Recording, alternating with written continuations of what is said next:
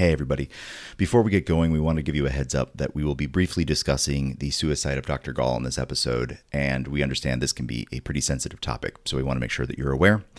And if you or anyone that you know are struggling with thoughts of suicide, there is help available. Please reach out to a trusted friend or a family member or contact your local emergency services.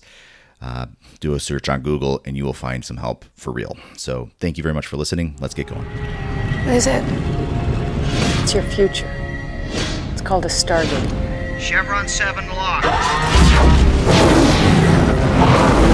Welcome to Walking Through the Stargate. I'm Brent. And I'm Zach. This is episode 175, and we'll be talking about Stargate Atlantis' episode, The Defiant One. This is episode 175. That's that's kind of momentous. Hey, there you go. One, Yeah. seven, five. Yeah. Yeah. I- All right. I- hey, I hadn't thought about that until you just mentioned it, but it's true. It, it's true. Well, we've got a lot on our mind. It, we, things have been busy. It's been pretty chaotic in, in the Zach household. Yeah, and while it's not quite chaotic in the Brent household, uh, you know, hey, it's like life is life. Yeah. It's the way it is. Um, but It hey, here we are, 175. So, friends, how about a nice segue? Friends, we're an independent podcast. oh boy, if uh, and if you like, because we're an independent podcast, okay, you right, get you go. transitions like this. hey, do you want to do you want to do the, the the Brent part and I can do the Zach part? Want to try that? oh, sure. Sure, sure, Okay. sure, sure. I, I haven't done this in ages. yeah. But Okay. If go you, uh, you know, like what we're doing, I, I so if you want to support the podcast, you can by going to buymeacoffee.com slash walking through, or much easier, go to our website, which is wtts.space. space. Or and, and if I didn't say that, and well, it's WTTS for walking through the Stargate Yes. dot space. Space. And then you, in the lower right hand corner, there's a little coffee cup. You can click on that coffee cup, and then you can uh, support the podcast that way. We've got uh, memberships that are ongoing things, or you just want to do a one time gift, that's fine, whatever. Uh, we do have some uh, special wish list things. One of the things on the wish list is uh, if we raise enough money on that wish list, we will do a couple more episodes of Stargate Infinity, which Mhm. Brent is excited about not doing. and I'm, uh, for my part, I'm kind of excited to see what Brent is going to say about these things. Uh, I'm, I'm less excited about watching them myself, but I'm also something of a completionist, and I know that it's not quite canon, but it's still Stargate. So, Yep. Yep. you know, I haven't ever watched them all because reasons. Yeah. So, you know, but if you want to help us out, uh, you can go to that wish list there and uh, help us with all of that. mm-hmm. And if you have anyone in your life who comes to you and says, I need more listening opportunities Uh-huh. of podcasts, and you're like, hey, you know what? Here's a bunch of goofy guys who talk about Stargate and and they just go on and on and on about whatever stuff. Uh, but but they're goofy and I like them. I mean, that's what you would say to them because you're listening to us, so of course you like us. Yes. right. That's how it Sure. works. That's how it works. And and then you, you tell them that they can go to their podcast aggregator of choice. That could be Apple Podcasts or Google Podcasts or or, or Spotify or or what are the other ones? We've got uh, uh, uh, iHeartRadio podcast and and Brent's favorite podcast aggregators everywhere. Yes, that's right. And you just search "Walking Through the Stargate," uh, and then you'll find us, and then they can join this party. party. Yeah, it's a party. Yeah. So, Brent, Yes. if our listeners want to tell us, tell me how well I did in doing your part Uh-huh. today, Uh huh. how could they get a hold of us to tell me? Well, friends, if you want to reach out and uh, let us know that you think that Zach did such a tremendous job with the actual intro that perhaps he should consider switching and just doing that for, for realsies for all time, you can do that by emailing us at walkingthroughthestargate at gmail.com. That is W A L K I N G T H R O U G H T H E S E A R G A T E at gmail.com. I know, I did it. Well You're done. right. It's the GHTH. So if you just if you just focus on that, you get through it pretty fast. Well, but, but, but you also have to get that G H T H E. Yes. Yes. It's like a it's like a 5-4 thing, right? You know. So anyway, Yeah, Um, yeah, uh you could also uh you could go to Facebook. I wouldn't do it, but you can. Find us uh, walking through the Stargate. We got a Facebook page and a Facebook group, and there is, I believe, there is a pretty lively little community on the Facebook group, which is good. I, that's I'm, I'm glad for that. I am. I'm not there. Zach is, um, but many others are. Uh, but the secret sauce is actually the discords. But to get to the discords, the easiest way is to go to our website, wtts.space. Space. And you can find links to all of the socially stuff uh, sort of at the top of the header, but including the Discord link. Um, Discord is a little chat. It's basically an IRC clone, is what it, really what it is. If you know what IRC is, Internet Relay Chat. Um, but uh, we've got a pretty fun community there that jibber jabbers about mostly Stargate stuff, but sometimes we get a little off topic, and that's fun. It's great. I enjoy it quite a lot. I'm there regularly, so that's uh, some of the spots where we can uh, where you can find our contact information. Yeah. And uh, so, anything else I'm forgetting? I don't think so. I think that's it. No, no, All I think that's it. All right. Well, then, uh, Zach, uh, shall you dig into the background facts of, Let of this me episode? dig into the background facts for this episode. yeah. All right. So uh, this episode, the Defiant one, uh, was directed by Peter DeLuise. Uh huh. Uh, this is his first directing credit for Atlantis. Mm-hmm. He has one more directing credit this season and four in season two, and Mhm. that's it. Mm-hmm. He doesn't have anything after that. Um, this is uh, Peter DeLuise also wrote the teleplay for this episode. Uh-huh. Uh, okay. This is his second of two writing credits uh, this season and for Atlantis. He wrote Mhm. Underground, uh, which is when we first met the Genii. Yeah. Uh, and so he wrote this episode, and that's the end of his writing credits for Atlantis. Wow. Okay. Yep. Uh, we do have a couple of guest actors of note here. I want to start by mentioning uh, James Lafazanos, who plays the Wraith. Yep. Uh, he's played other Wraiths uh, for us already in this season. Mm-hmm. Um, and but you know this is generic Wraith number four, and Yes. uh, so he's that, and he does a great job with that. of course. We also have Paul Magel as Doctor Abrams. Uh, this is the guy who dies quickly. Yes. Uh, he there's very little on IMDb about him. He says that they, they say he's known for Valentine, The Ice Road, and Atlantis. Um, Hmm, so Okay. there you go. Uh, his first IMDb credit came in 1998 in the movie Shattered Image when he played a New York waiter. Okay. Not anybody else's waiter, not not not a a, a Manhattan waiter, No, not a no. Bronx or No, you no, know, no, just he a was general- a New York general So, New York waiter. I mean, that could be like Albany. It could have been. Could be the Finger Maybe Lakes. he was a Buffalo, New York. Waiter. That's right. I mean, that's in New York. That's right. Um, so, or maybe he was a waiter from York, but he was really new at it. So he was a new Ah. York waiter. I see. I like that one better. There you go. There you go. Um, and of course, we have Richard Ian Cox, who plays Dr. Brandon Gall. Uh huh. Uh, and I ask you, Brent, do you recognize him? Did you recognize him? Did I certainly did, but I don't know where I recognize him from.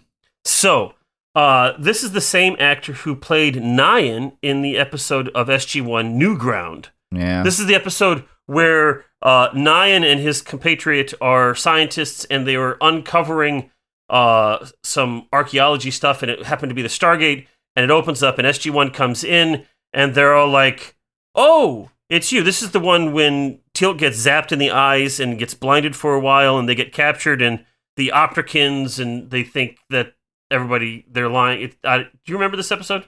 nope. Wow. Okay. so so apparently they picked well because because I'm looking at him like I've seen you before. and they're like, "Yes, you have. You have. In fact, you've seen him fairly recently because of what you've been doing, Brent." And I'm like, ah, "I don't recognize him." Yeah. Yeah. I'm Um, sure that if I were to start watching the episode, I'd be like, "Right, this one," but but I don't Right. recall it based off of the Um, that's yeah. I don't know. It, it's not important at this point in time. Yeah, sure. Uh, but the episode is new ground, and uh, you'd recognize it, I'm sure. Uh, it, it it bugged me when I first watched this episode because I'm like, that's the guy from the one episode, and and I'm trying to think. And of course, in that episode, Nyan, um, manages, you know, like like comes to Earth with the SG One team at the end, right? He uh, basically gets run off the planet uh, because it's sort of a science versus religion type of debate. Yeah, I, yeah. Um, it, yeah it, when I say I don't remember it, it's true, but I but it's not like it's completely. There's it's ringing bells. Right. Um, but Nyan ends up with the SGC after that. Mhm. And so I see this guy, and when I first watched this episode, um, I don't remember the character's name, Nyan. Uh, I just remember I recognize him from that one episode, and I'm trying to think: is this the same character? Is it supposed to be? Is it oh, not? right, Uh, it's Oh, not. right. right, right. Um, but uh, uh, there you go. Could have been. Could have been. Uh, he was born in 1973 in Saint uh, uh, Saint Asaph, Wales. hmm Uh, he's known for Dinotrux, Spy Kids Mission Critical, and My Little Pony Friendship is Magic. Uh huh. Okay. Uh, and apparently, he teaches acting at the Tarlington Training uh, in Vancouver during his free time.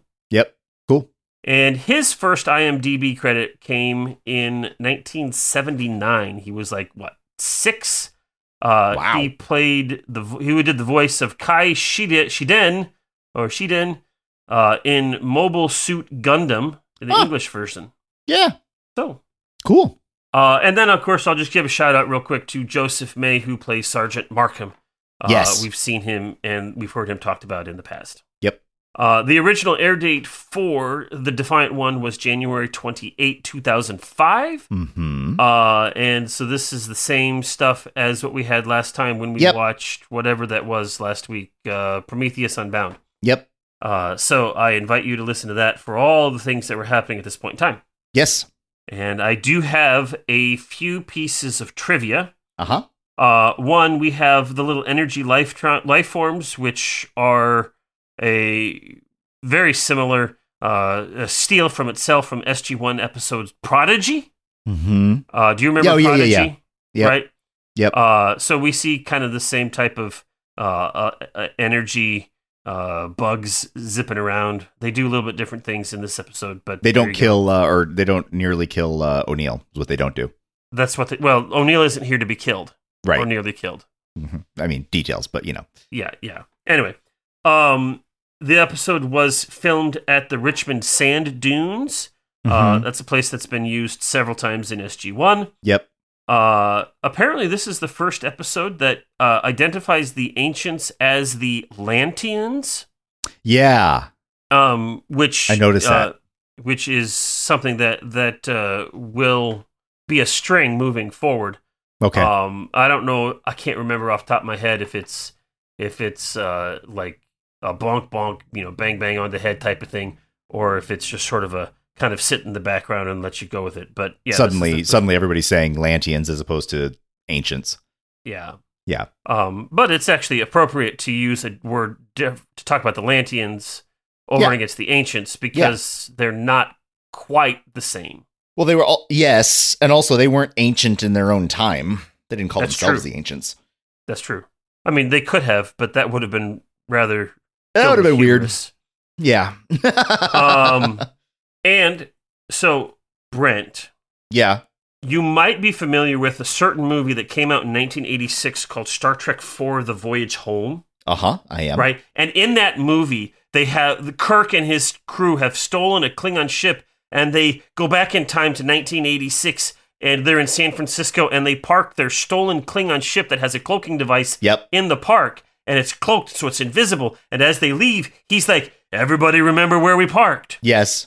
And so when Sheppard does that in this episode after the puddle jumper close, that is a callback to Yes. that Star Trek movie. Uh, And uh, they referenced Kirk specifically by name in this episode too. That's true. Yeah. That's true. Yep. So I, I just wanted to clarify that for you in case you missed it. I, I I did sort of miss it. I mean, I didn't recall, but you know, yes. It- when the joke was made, I was like, mm-hmm, yep, yep. Everybody Yeah. remember where we parked? Yep. And then also, this episode was nominated for a couple of Leo Awards Uh-huh. uh, for Best Direction and Best Screenwriting in a dramatic series. Uh, so Huh. wait for the nomination.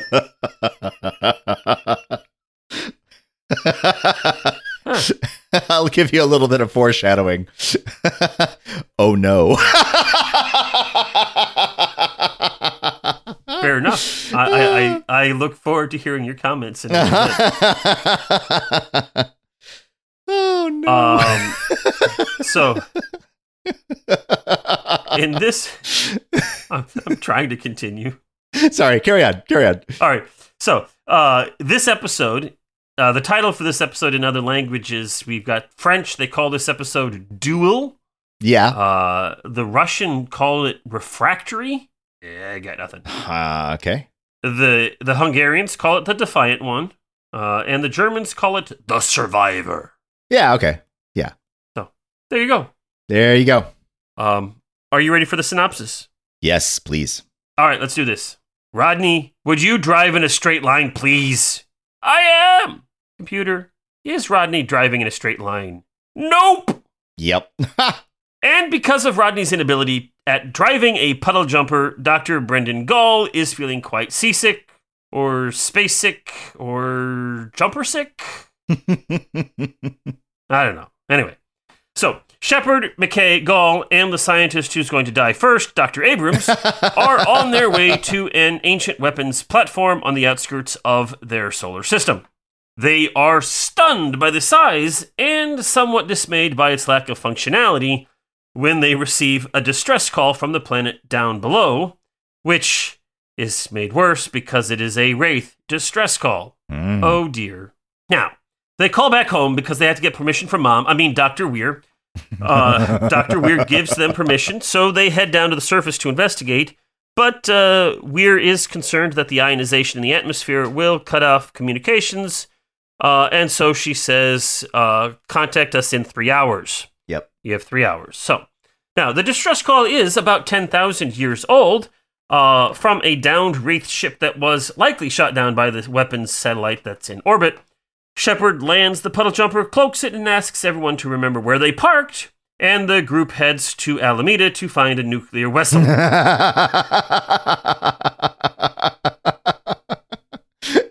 and a whale. I mean, I mean, a broken Wraith ship. yeah, you know, details. Details. So, they find the Wraith ship dead and devoid of life, and are shocked to find evidence that indicates the Wraith crew of the ship resorted to cannibalism. hmm Ew.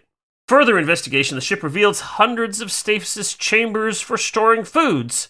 Apparently, the food truck was shot down before it could reach the front line. Uh huh.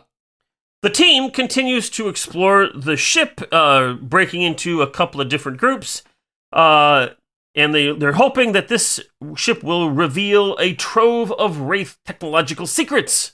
Unfortunately, their exploration is cut short when they discover that there was, in fact, one Wraith survivor of the ship who has now woken from hibernation and is ready to feed on our heroes. No, no. Oh, yes. The Wraith attacks Doctors Abrams and Gall, killing Abrams outright and forcing information about his compatriots from Dr. Gall before draining his life, leaving him just barely alive. hmm When McKay and Sheppard arrive at Gall's side, the dying doctor apologizes for telling the Wraith about the puddle jumper and giving him giving up his jumper remote control. Sheppard jumps into action and races off after the Wraith while McKay stays at Gall's side. The Wraith finds the jumper. Sheppard tries to take out the Wraith single handedly, but he's unsuccessful. Despite filling the enemy with bullets, the Wraith still manages to hold Sheppard off. The end result is the Major's P90 is broken and he now has a wounded left arm. The Wraith, however, cannot fly the puddle jumper because they don't have the ATA gene, and so begins a process to find some means of jerry rigging the jumper so that he can get off this forsaken planet. hmm Meanwhile, Sheppard is trying to figure out what Plan B is. By the way, back on Atlantis, Weir listens to her gut and she sends Ford and Taylor, along with a couple other guys, into a puddle jumper 2 to head over to where the Major is to back him up.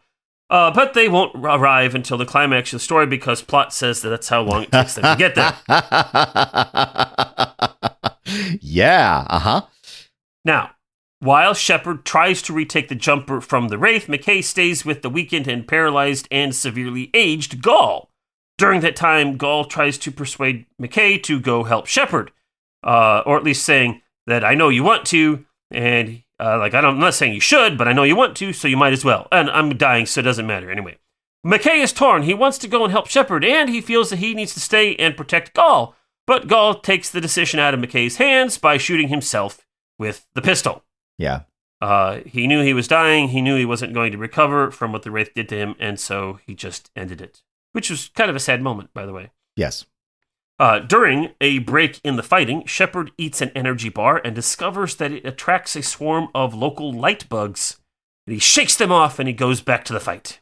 In a last ditch effort to retake the jumper, Sheppard then distracts the Wraith with a flare and makes a dash for the jumper, only to be foiled when he bounces off the shield the Wraith activated before going to check out what the flare was.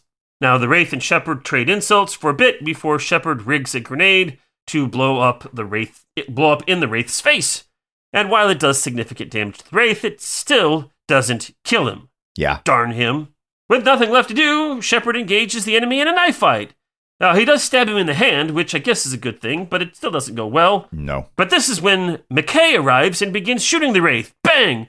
What do I do? Keep shooting! Bang, bang, bang, bang, bang. I'm empty. Now what? Reload! Okay, he reloads. Bang, bang, bang, bang, bang. Now what? Run! That's, that's kind of how that goes. Yep. Now, at about this time, Sheppard receives a transmission from Lieutenant Ford and Taylor that they are on their way, and he quickly dis- develops a plan. He tells Ford to fire at the largest blob of life forms on their screen. He then opens an energy bar, which immediately begins attracting all those light bugs. He then Yep. attacks the Wraith with the intent of leaving the energy bar with the Wraith. And then he's like, Run, Rodney, run! And they both dash for cover while Ford releases one of the ancient drones toward the Wraith. The Wraith goes boom! Yeah, very much boom. And everyone is saved. With Hooray! the Wraith threat eliminated, everyone can now go home. Well, everybody can go home once McKay manages to deactivate the jumper's shields, preventing them from accessing the ship. But Yep. but let's assume they do that and they go Yep. home. The end. The end. So Brent, Yeah. the defiant one. Mm-hmm. Tell me what you think.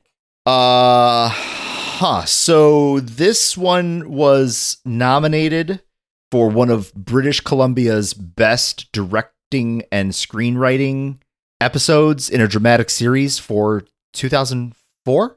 Five. Five. Well, Five. yeah, this would have been five. Huh.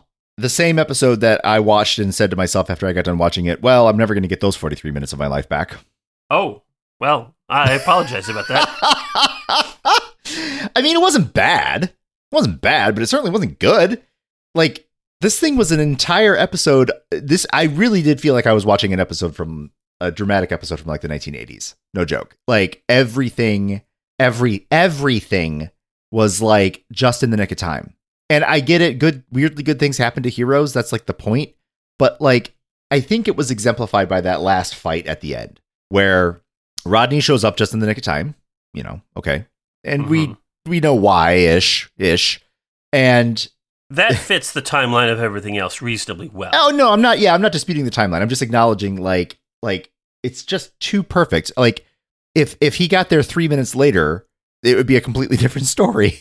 Um, so he gets there and he empties two clips, and there's a little bit of banter, ha ha ha, and the wraith is just like standing there, basically like not sure. Like if he's if he's effectively immune, not immune, you know what I'm saying, but like if he's eh, maybe 10,000 years all by himself has done very poor things to his ability to uh to examine a situation to break it down into usable parts and then do something about it. Because between standing there just getting shot while people are shouting back and forth across I don't know maybe 100 yards if that no 50 yards um of sand say, asking what to do. And then the thing that just I thought was just beyond believable was that his complete just distraction, the Wraith's complete distraction when those little light bugs were around him. Right? Like he's just standing there swatting at bugs for how many how long? How long is he standing there? And then Long enough to get killed. along and then I don't know if uh, you've ever seen the movie um, Rubber where it's a it's a great movie about a homicidal tire. Um Oh, yeah. There's a long time ago. there's several scenes in that movie that are supposed to be gruesome and the special effects the practical effects aren't that good. So as a result, it's not quite as disturbing as one might think. Um, that, that final when they when they set off when the special effects team set off that explosion at the very end, they had some like dummy or something that like had a wraith wig on and, and it was basically a scarecrow just kind of standing there. Arms akimbo. I mean, not quite, but it was just sort of, it just looked like a fake thing. Boom! it just got blown to smithereens. Uh, I, uh, I guess I, I guess I am finding this episode entertaining, but not for the reasons that people that it was intended for. And now, uh, many of our listeners are now suddenly realizing that there's there's suddenly a Bane alert that's happening right now. like, oh no, oh no, he's he's starting to enjoy it, but for the wrong reasons. no, I I so the best I think that the best parts of this episode, uh, uh the best parts were the dialogue between Gall and and um, McKay I think. Mm-hmm. And I don't think it was that good. Uh I I partly because some of the descriptors um it, it, the conversation was supposed to and said it plainly. It was supposed to show us that McKay has been changing, that he is no longer the person who wants to be uh hiding or staying out of danger or whatever. He he wants to assist people because uh, he is starting to view that he's starting to have a connection to them interpersonally, which is a long way of saying that he's starting to become friends with them. And uh, I get it, but that's unfortunate that it had to be done like that because that's a bunch of exposition, right? That's a, that you got a dying character sitting there saying, "I'm gonna tell the audience." All about how you are now a hero. Uh, right? and so is that the worst way that it could have been done? No. And was that the best way it could have been done? Maybe because otherwise you gotta you gotta you gotta see it rather than be talking about it. And so if you see the character of Rodney McKay acting in a brave fashion, well, we have been seeing that ugh, whatever.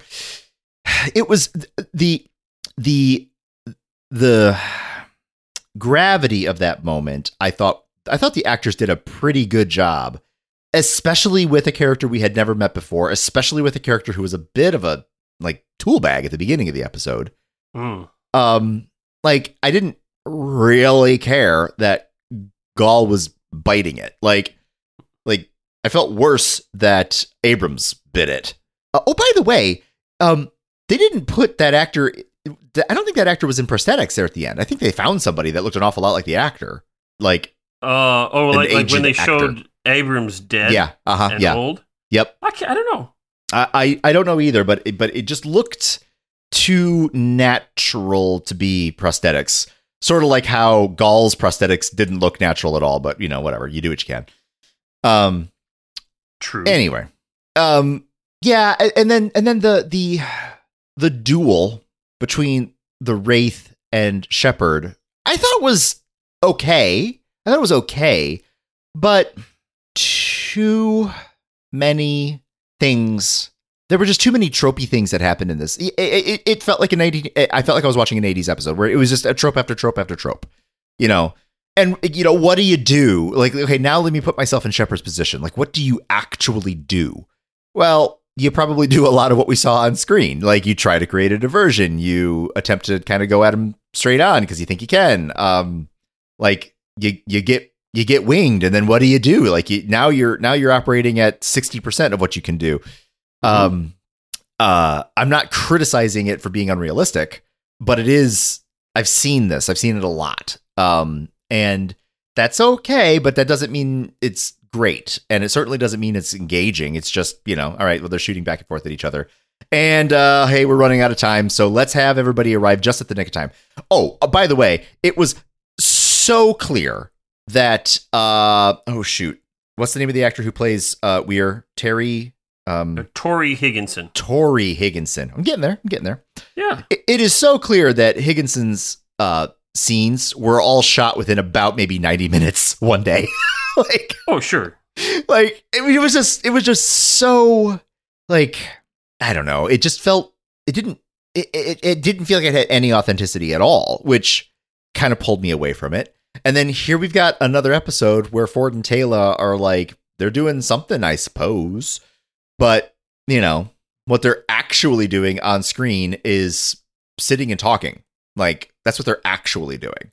Um, you know, no, no, no struggling with anything, no trying to solve anything, no nothing. It's just literally okay. We need you to uh, travel over there and shoot a missile. Okay, go for it. And you bring up a great point, which I didn't quite think. They they literally blew up the little remote control that the Wraith was using to lower the shield on the ship. How the heck are they gonna maybe maybe ship to ship? Maybe maybe one friendly ship can lower the shields of another. Whatever, you know. For for well, reasons of plot, it should get hung up. that that that Gall wasn't the only one that had a an appropriate device to do that. Um, I who was knows? presuming, yeah, that's fair. That's very fair. I was presuming that the uh that the rigging that the wraith was doing in the ship was fundamentally all like was changing things. It, like like you wouldn't necessarily just be able to lower the shields with some other remote control. But who cares? Right. I, it's pointless. well, you know, yeah. and and that's kind of that's kind of my overall emotion of this whole thing.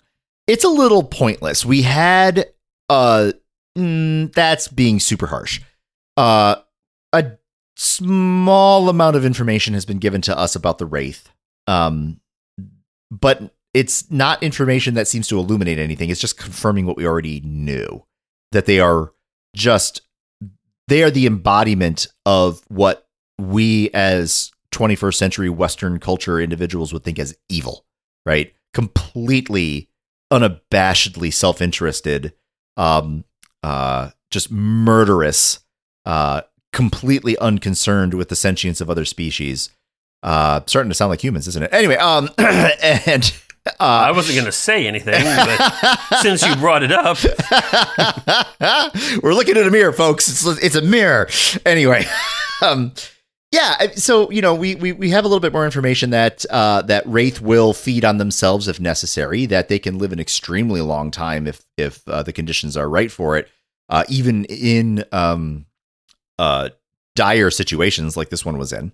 Um, I guess we learned that there's technically a habitable planet on the other side of the solar system. I mean, that's okay. That's that's interesting Yeah. information. Um, yeah, and then we got the exposition of of um, McKay's character, which is good, but it was kind of done in a weird way. And then a missile ended up saving the day, and we all get to go home now. Like the end. So I'm kind of I'm I'm kind of like wow. Ugh. ugh. So what about you? What do you think about this one? so I don't think I'm as as you are Sure. about this episode. Um, so overall, I was reasonably positive about this episode. Yeah. Um, I remember watching it for the first time. I thought, uh, is that supposed to be Nyan? Is it not? And it just bugged the crap out of me. um, but then also the old age makeup for him looked weird as heck. yeah. Um, the the best thing I can say about that is that they were trying to find an old age makeup that also looked kind of modeled because of the the the webbing that that you know he got coated in or something. I don't know. Yeah. Sure. Um, but it looked it looked speckled in a way that and and like um you know I mean his his fin his his skin with that old age makeup looked um like it was cratered right like there was a bunch Yeah. of pockmarks yeah. uh it didn't look uh wrinkled No. uh at all i mean so i mean it he looked older but it looked weird Yeah. in that and i don't know if that was the lighting if that was because they sprayed his face with water to make him look like he was sweaty um or they just did a terrible job with the makeup i don't know um but I Part of me really, wonders if that is also an artifact of that HD was pretty new. So, you know, Yeah. we're were makeup departments like still employing older SD tricks that worked really well, but you know, don't Yeah. work quite as well in HD. I, I could I could totally buy that. I could totally buy that. Also, and this is really hard to do. Um, I mean, you need to put some sort of contact lens in those people because his eyes Yeah. looked like the bright eyes of a 24 year old. because they were. because they were. Well, I mean, no, actually, at this point in time, he would have been uh, pushing thirty, but still, um, you know, uh, the, the the the teeth looked yes. uh, like teeth of a person in his prime, not Yes. a person.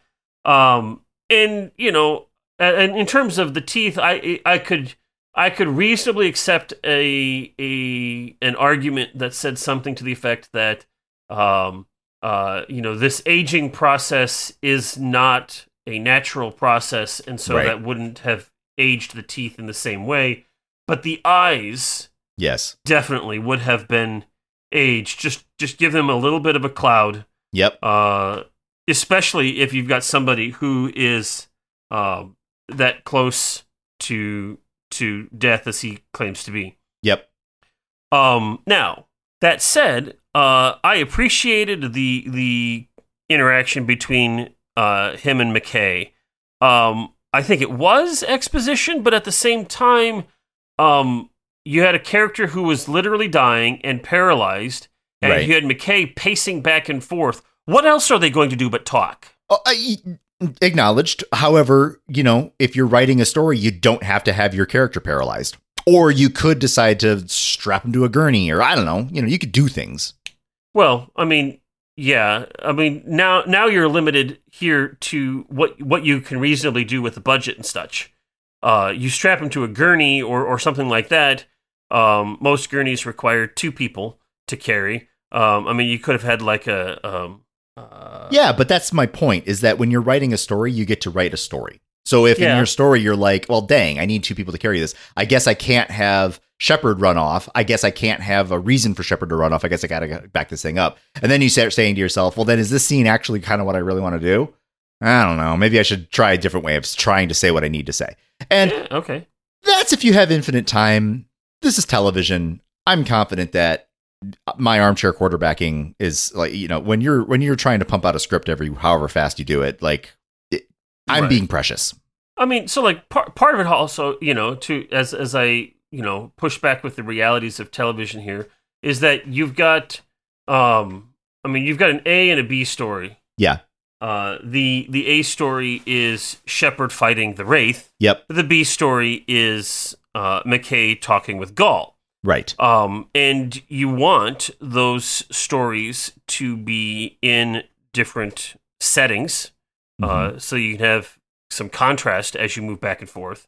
Um, and you know, frankly, uh, it makes very reasonable sense for.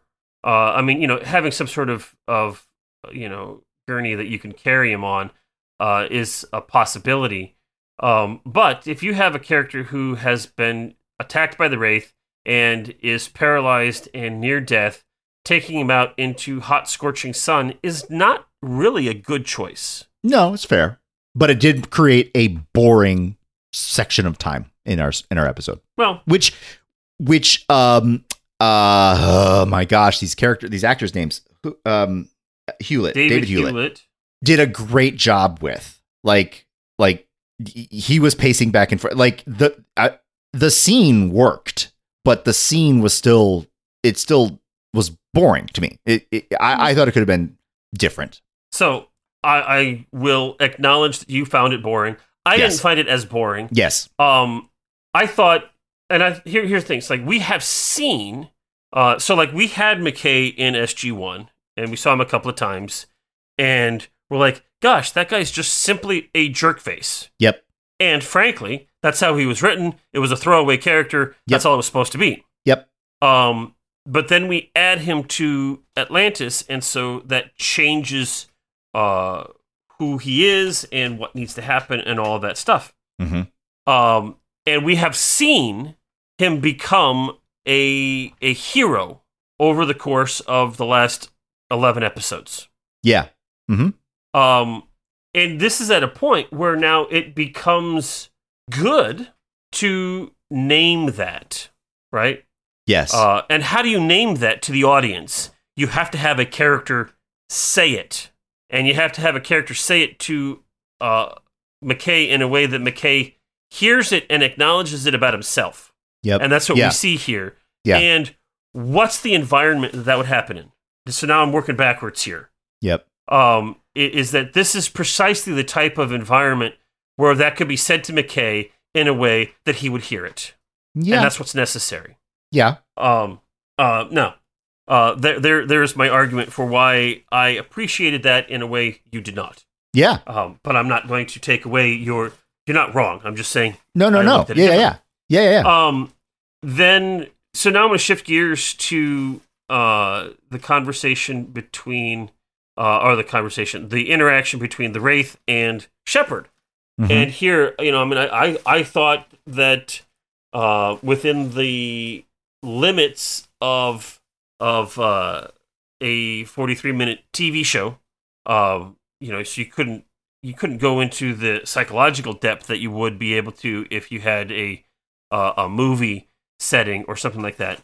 But uh, the the interaction, the interplay, uh, the process of uh, of Sheppard trying to get his shit back um, worked for me. it, it's occurring to me just now that remember last time that we were watching i think i think last time we were watching atlantis maybe it was last time we were watching sg1 i can't remember now shoot no no it was sg1 um that the that the episode was supposed to be kind of a lightweight uh, uh you know budget friendly it was sg1 lightweight budget friendly show that they ended up splurging on but Mhm. it's occurring to me now here in Atlantis that we might be seeing something very similar where this was supposed to be an inexpensive episode because it kind of had to be because of budget reasons. So it's kind of like an episode in a bottle, a little, right? Where you have a set, it's the Wraith ship, but the rest of it is taking place in the middle of a sand dune. Like with with a couple of, you know, y- y- you're spending a little bit of money on pyrotechnics, but not a lot. And your special effects for blowing up the Wraith dude is to just have a scarecrow out in the middle of the field and blow it up. um, but if I'm also looking at that from the point of view of that they might have only had so much money to spend on this episode because that's the reality of TV production, that some of the things that I wanted to see just might not have been realistic and they didn't want to tell a different story. So between those two ends, you are here where y- you had to make some choices. The choices that you made were that Gall and McKay are stuck on the set for a little while having a conversation that expands on McKay's character. Uh, Gall says it in a way that uh, McKay can hear. I think that was a good insight. And then, uh, and then perishes. And then to keep the episode from just being literally 40 minutes of two people talking in a cave, um, you have some exciting action happening over there that is blowy uppy and is somewhat it, it's tense and then you know how are you how are you gonna how are you gonna save the day when you can't defeat the you know the defiant one? And who by the way who by the way who is the defiant one in this episode? There's a few of them aren't there? And uh so then you have a bit of a deus ex machina show up and blow the thing up and then there now you can end the episode without having any um ill long-term effects. And you've told 43 minutes of television and hopefully you've entertained some people. And apparently you get nominated for a couple of leos as a result. There you go.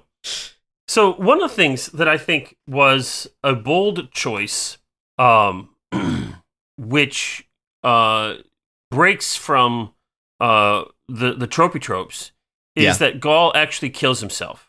yes Right?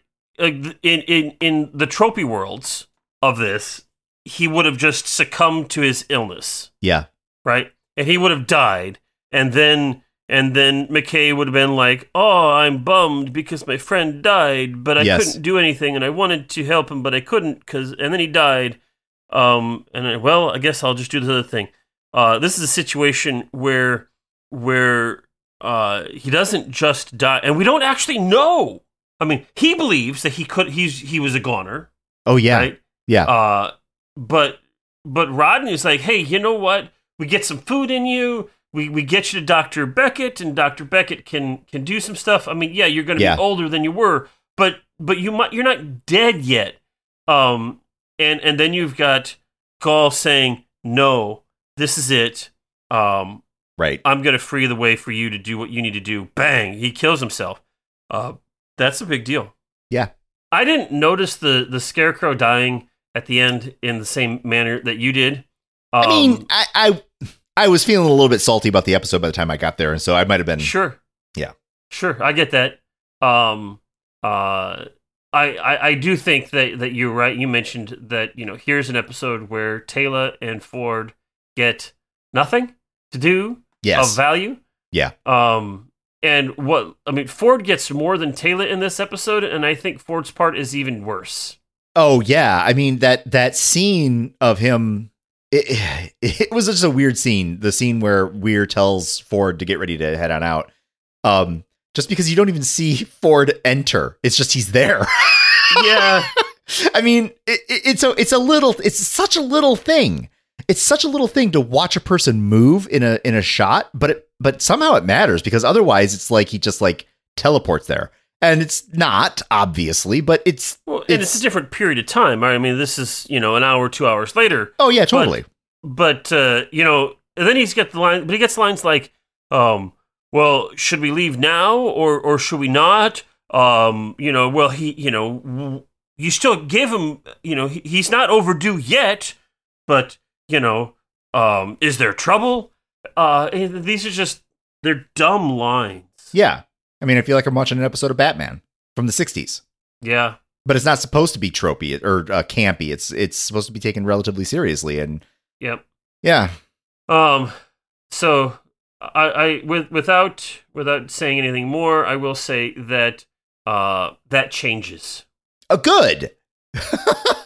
I, I am looking forward to it changing. uh, Uh, and I also think that that I mean we've actually seen some episodes with Teyla already that that give her um more than just a background character well, it's- position. It's, um, evident that they are that the writers and it makes sense they haven't found the mojo of Atlantis yet. So this is basically a copy of SG1 but somewhere else. And it's not though. They're trying to differentiate it. So they're purposefully not trying to kind of like make it a copy of SG1. But as a result, they're they've got these two characters that are just like, what do we do with them? yeah. Um, you know they they they do uh figure out what to do uh as the show progresses. Good.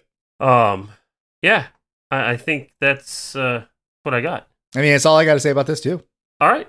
Well, then, uh, it's it is time. that time.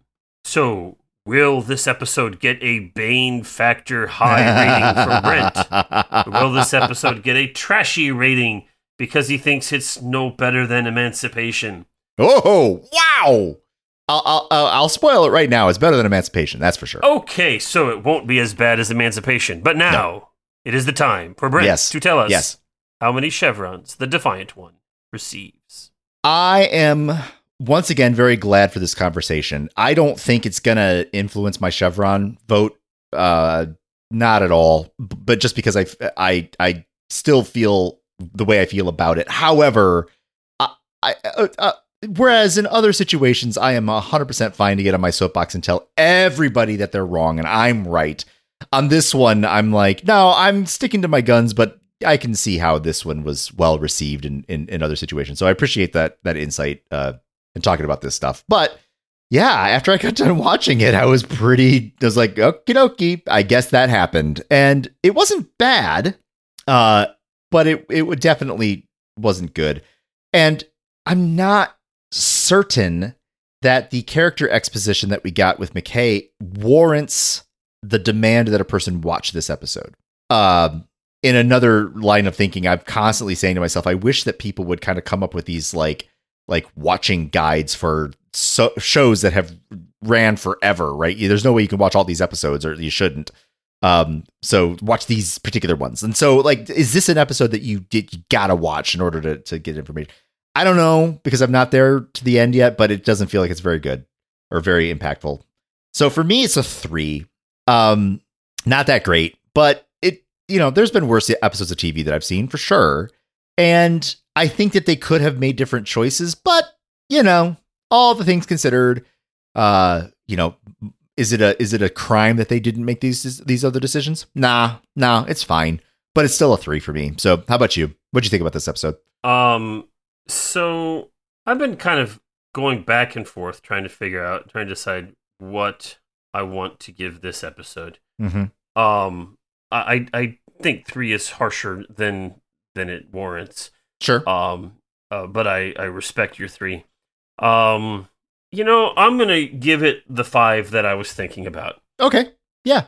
Um, you know, it, to me, it um, I I appreciated the the uh, conversations with Rodney clearly more than you did. Yep. Um, their mm, reasons. We'll go Okay. with reasons. Yeah. Um. So, uh, for for that, uh, so I'll I'll I'll just stick with the five. I don't need to really delve into all of the ins and outs of that, but that's Yeah. kind of where I'm sitting. Sounds good. All right, we have predictions. All right. We start with Sean. Hi, Sean. Sean says, "quote Girlish fear." Close quote. Comment loses half a chevron. Yeah. yeah. uh, yeah, I I heard that, and Oh, yeah. I'm like, I cringed. Yep. cringe. So uh, I'll I respect that. Self-sacrifice will invoke conversation as I believe it's a first for a Stargate where no life was in actual immediate danger. Correct me if I'm wrong. Hmm. Uh, I don't, sure, I don't remember. Um, continues. A 10,000 year old wraith with a different language would have been more believable, perhaps more Unas like. Yeah. I can buy that. Uh, it it would have been better. It would have been a better ending if the small energy beings, which sound and look identical to those from SG-1's Prodigy, Yep. killed the wraith. Whilst they might not have seemed sentient, they could have taken a liking to Sheppard for feeding them and turned against the wraith for grabbing them. Uh, one of the things I'm interrupting, sorry, but one of the things that I realized that I was thinking of that I kind of wish would happen is that uh, maybe that uh, Wraith dude was uh, around for quite a long time because those little energy bugs had some kind of healing property. So even though the Wraith have self regeneration, if you get a little boost, you can last 10,000 years. But hey, maybe that little boost would make Sheppard's uh, uh, bullet wound better so that he could fight the bad guy. But no, they were just Yeah. they were just buzzing around. Um, I will say that, especially the first time I watched it, I'm like, those look just like the bugs from this that episode, and and they they do very little in this episode. yes, They're, yes. yeah. Um, then we have uh oh, so so I got to finish Sean's. Yeah, Uh, Sean has a prediction of four chevrons from you and Of four and a half from Also close. Not bad. Uh, and then he gives a PS. Uh, David, please can you upload the next episode trailer before the podcast airs so we can view with Zach and Brent? And David responds that he has nothing to do with the promo uploading. That's all Zach. That's true. It is. It is all me. It is all Zach.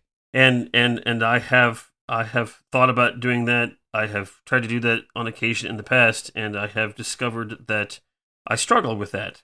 Um, it makes sense, Sean. I will uh, take that under. Uh, It- I will bring that to, to, to my manager. It just yes, it just gives a person a reason to uh to come back and rewatch uh, re-listen to the episode again. That's all. yeah. Um. So that's Sean. We have Kim. Hi Kim. Kim says, I just recently watched this one. While there are parts I like, there are others that just irk me. The trope where all the new red shirts end up dead is one quirk that gets boring. Yeah. Sheppard gets shot again, but still saves the day. Rodney's character is starting to be built up more. Yep. Uh, while he can't still be annoying, his humanity is starting to show. I give this a four, Uh huh. and Brent and Zach gives it fours as well. Close. Close. Uh, then we have Kevin. Hi Kevin. Kevin begins, man, overtime every weekend and watching Stargate is always a great way to relax, especially after a 12 hour shift. As always, I took a few notes while watching. Ooh, Mhm. 12 hour shifts. Yeah. Yuck. Done that. Anyway, number one. Hey, it's that guy that Daniel said could become his assistant and we never see or mention again. The guy from the very forgettable Newground episode. Yeah. Yep. But it's a different character, which just bugs me. Number two, of all the things, how does McKay know it's a distress call? Because that's what the script said. It- it's. It's re- all he's doing is reading the words. It's on page four. yeah, right there. It's a distress call, a wraith distress call. Number three. If you were worried about automated defenses, would you really just walk up on foot without showing any hesitation? Uh, right. No, yeah. Uh, number four. The Wraith corpse definitely moves right at the end. It The sure did. Should have caught that. I I absolutely saw that head move and I thought it was important. Turned out no. No, it's just somebody, you know, had an itch on his nose and he had a twitch. Yep. Um, number five. Lieutenant Ford is putting a team together. Speaking of teams, what should our primary Atlantis team be called? SG1 is already taken. SGA1? Nah. Oh, from now on, I'm going to call the other half of our main team AR1, short for Atlantis Recon 1. Aha. Sure. Number six. So is this guy supposed to be a super wraith, a wraith king? If you can live for 10,000 years, then I guess the saying is true. It's good to be king. hmm Number 7. Where does the cocoon web stuff come from? Do they have a machine or is it produced biologically? We're going to Hmm. stop there. Aha. He suggests that, no, he says, I have a dirty mind, so I'm going to stop thinking about it. Aha. Yeah. Number eight. I wonder if the other half of AR1 got the gene therapy treatment so they could also access the ATA equipment. Would certainly come in handy if they could all use the tech. Um, it's certainly possible. I don't remember if it's ever mentioned. Yeah. Um, but it do- they have said that it doesn't always take with people. Just because you've gotten the treatment doesn't mean Yes, that it actually right. works. Anyway, he says it's an okay episode. I'm sure there will be plenty of talk, plenty to talk about, but I'm not expecting any amazing conversations to come from this one. I predict a four from both. Very See close. you next week and enjoy the upcoming preview. It's a good one, I'm sure. The preview. Okay. I will. I right, will. Number, there you go. And then we have Rowan. Hi, Rowan.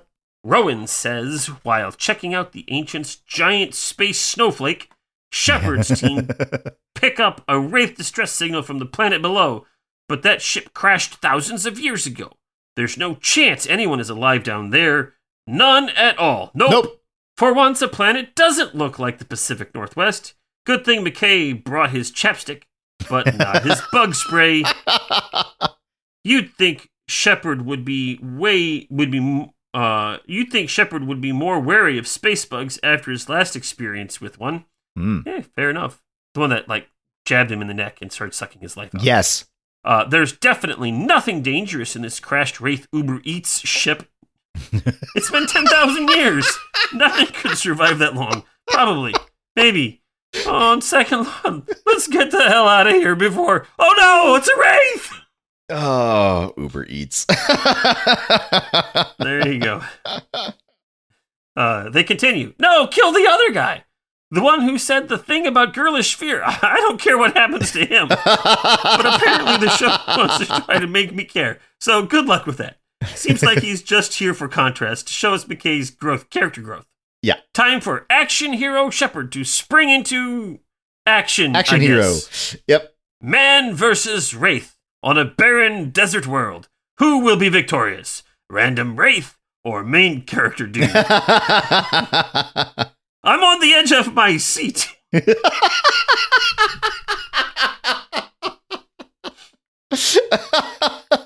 oh no! Will my main character, whose face is on the DVD covers, die? Oh no, he's fine. No. Meanwhile, Ford and Teyla are on their way with a backup team in 15 hours. That should be fine, as Yeah. long as it doesn't get very cold on this planet at night, and as long as this Wraith isn't super quick at figuring out how guns work. Good thing Sheppard is almost as quick figuring out Wraith danger eggs. Seems like Ford and company aren't going to make it in time, so it's up to McKay to save the day. Look how heroic our annoying science misogynist has become. Growth. Hey, it's even though I'm right there with you laughing about it, let us not underestimate that people can and do reflect and grow. And that's good. That is good. Um, uh, they continue, but then Ford gets, but then Ford does get there, and Wraith go boom. Wraith go boom. Everyone who is a series regular gets to go home. Well done, team. I am kind of starting to see why people ship Sheppard and McKay. Doesn't mean I ever will, just that I get it. Yeah. Uh, Brent will enjoy this one, give it a five. Oh, Zach thinks no. it's fine, gives it a four and a half. Nah. This though. episode has an IMDb rating of 7.9, which is a four and a half chevrons, putting it in the top half of Stargate episodes overall. Wow. Yeah. Okay. There you have it. All right. What do we have on the discords? We've got just the one, and I think it's partly. Be- well, I don't know. I was about to say it's probably because we're a little early, but mm, we're not that early. So we got Jen. Hi, Hi, Jen. Jen. We've got uh, Jen saying, "Oh, oh, Atlantis and the SGC need to establish contact soon before the Atlantis expedition runs out of minor characters to kill off." since since they couldn't bear to kill off either Teyla or Ford, Sheppard and McKay find themselves on a mission with two one-off crew members with the sole purpose to push Rodney's character development toward being more heroic and likable. At least that's what this episode felt like for me. Sheppard is still inhabiting traits of the bland stereotypical action hero persona that he took over that he took over during the mid-season two-parter, leaving the limelight for McKay to shine. I feel like I've seen a couple of versions similar to the scene where Gall was unaliving himself, yeah, from different shows and movies. However, those scenes never fail to grasp me emotionally. It's one of those few times I could somehow relate to Rodney as my expression was mirroring his. The exchange between Rodney and Gall highlights that personal growth is a very painful process and usually comes at a price. This emotional payoff is the emotion is the episode's highlight for me, while the rest of the story just couldn't capture my attention. Ratings wise, I'd give this a three and a half out of eight chevrons, simply and solely based on that moment of character growth alone. Brent and Zach will have a discussion regarding Gall's, sui- uh, regarding Gall's suicide and its impact on Rodney that might drift into phil- uh, into philosophy. As a result, Brent will one up his first intentions to a five chevrons. Now, Zach will agree that is a five chevron episode for him. Hmm. Good, unless Star Trek did an episode just like this that uh, a few years earlier. But I wouldn't. Uh, but I wouldn't know. But we all know that Peter DeLuise does those things. Then it's Brent three chevrons, Zach three and a half chevrons. So Uh, you kind of almost got it. I'm going to say that your first one is the official one, five and five. So you got Zach, but uh, you know, in a parallel universe, you uh, you got us exactly, and so that other universe is doing boop boop doops, but not this one. So, That's true. Yeah. but Yeah.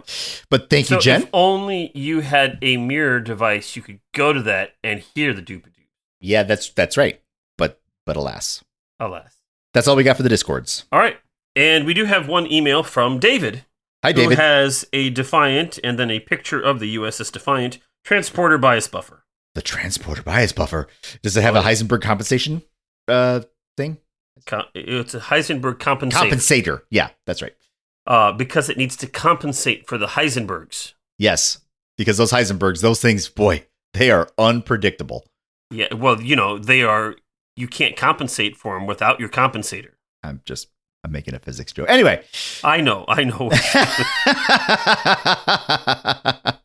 Anyway, David says, full of the tropiest of sci-fi tropes, this is a trope-tastic masterpiece. We have doomed new guys, a bad guy stranded on an alien world for 10,000 years who speaks perfect English, yes. Chekhov's bugs being Yes. important, good old-fashioned explosions, a wounded hero who shakes it off, an extremely hard-to-kill bad guy. The guy we hate to love becomes the guy we are starting to not hate to love Uh-huh. and the supporting cast showing up at just the right moment to do to the import to do the important things that saves the day. yes. Truth be told, this was weak and problematic storytelling with no lasting consequences, but it was a fun episode to watch. Okay. Brent says four golden trope chevrons for all of the outstanding tropiosity. That's a decent read. If I was feeling generous, that's probably right, but nope. And Zach gives it four chevrons for the sheer tropitude of it all. just the just the trope-tastic.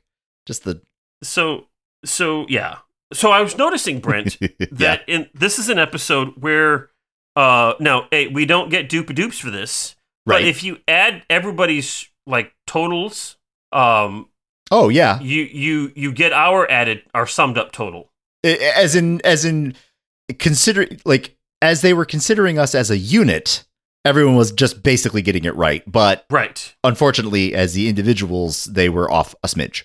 Off a smidge. Yep. Yep. Yep.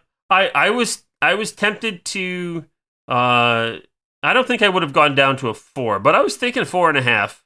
Um No, your then- your five is justified. I, like this is one of those.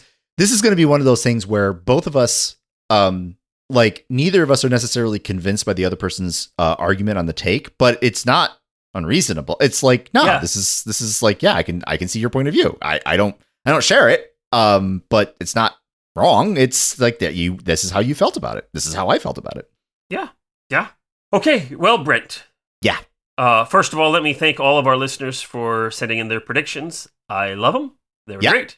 Yep. Appreciate it. Thank you very much, everybody. Um, and now next week we will return to Stargate SG One yes. with an episode entitled "It's Good to Be the King." Uh huh. Thanks, Kevin. Yeah. Yeah. Yeah. Yeah. He, Yeah. That that was not subtle. as soon as I heard that, I'm like, right, right. That's that's that's the episode title. So yeah, the episode is "It's Good to Be the King," and as I do every week, I ask Yeah. you, "What is this episode all about?" uh, okay. So uh, you know, half the fun of me doing this is that I try to come up with it on the spot. And though, even though I knew what the episode title was, I play fair. I haven't been thinking about it. I haven't said nothing. But I'll just go with my gut. You ready? I'm ready. Okay, here we go. Next time on Stargate SG 1, the SG 1 team travels through the gate to find themselves on a strange world. This world seems to be harkening back to season 1, where they step through the gate and find themselves in a version of Earth's past. Ancient Mm. cultures, which have not been seen for thousands upon thousands of years, are preserved, almost as if they are part of some grand menagerie or uh, something to that effect. They step through the gate and they see them. They see themselves uh, face to face with not one ancient culture, but at least four.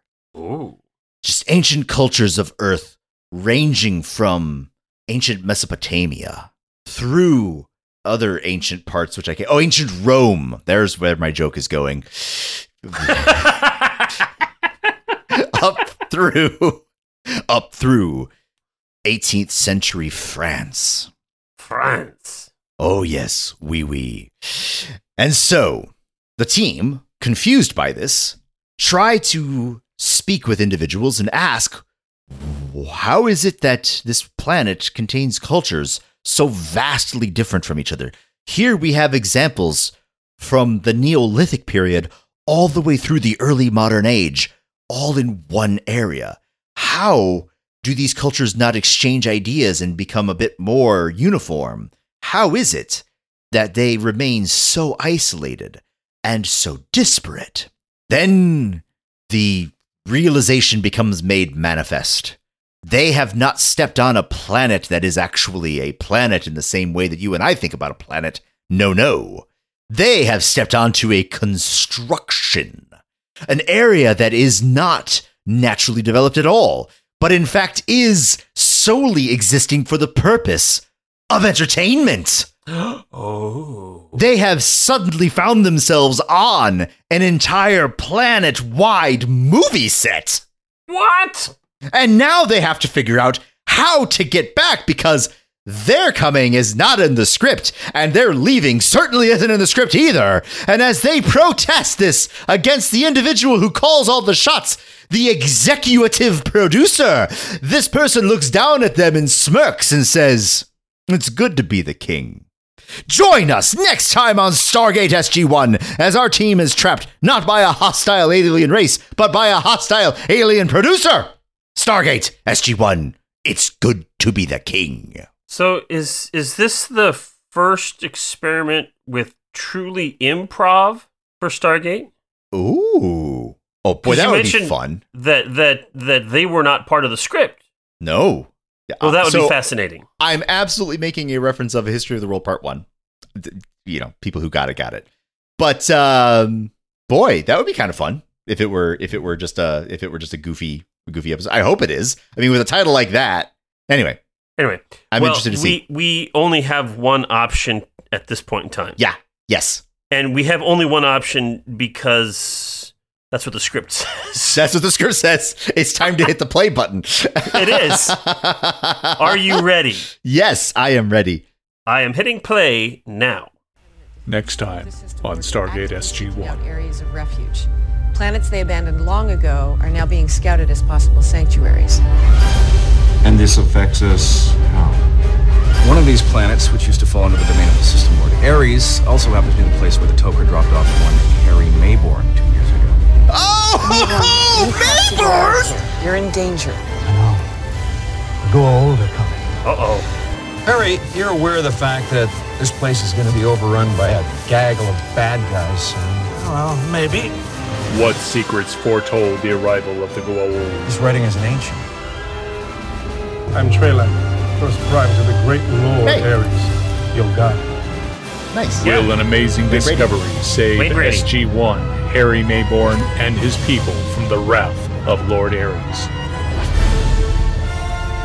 Is that a puddle It's jumper? all next time on is. Stargate SG-1. All I need to do is to see the J2 down below there. All right. Interesting. Okay. I'm excited to see Maybourne again. Yeah. That's good. I like that. I, I appreciated your your response for seeing Maybourne there. well, he I mean, like he's dastardly, but he but like uh what's the name of the actor who's done such a great job with him uh, with Maybourne? I can't remember. Whatever. He's like it, it's, yep. It's, it, I'm blanking on it. Can't tell you. but, such a good job, right? Like it's I'm happy to be seeing that. So I, I'm excited to see this episode. Very Yeah, excited. And and the character of Maybourne has grown so much since we first saw him. When Oh, he was yeah. just designed to be a sleazy bad guy Yeah. for one episode, and um, you know In he's season he's still one, right? Yeah. yeah, like- uh, yeah, I think so. Uh, he's still sleazy, yeah. but but uh, and he's still not exactly a good guy. Um, but he's definitely grown and developed as a character, and, and I Yeah. appreciate that. So yeah. Excellent. Super Mhm. excited. The uh, Maybourne next week. Yep. Sweet.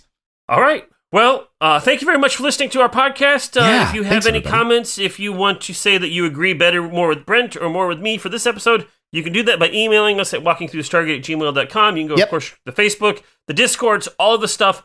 Uh, if I have time, I'm not making any promises whatsoever. But if I have time later today, uh, I will try to upload uh, next week's promo to Facebook. But I have other things going on because we're recording this a little bit early. So I've got a very busy day. So we'll see what happens. All good. Uh, until that, I say I'm Zach. And I'm Brent. This has been Walking Through the Stargate. See you next time. Bye. Carter, dial it up. Get these people home.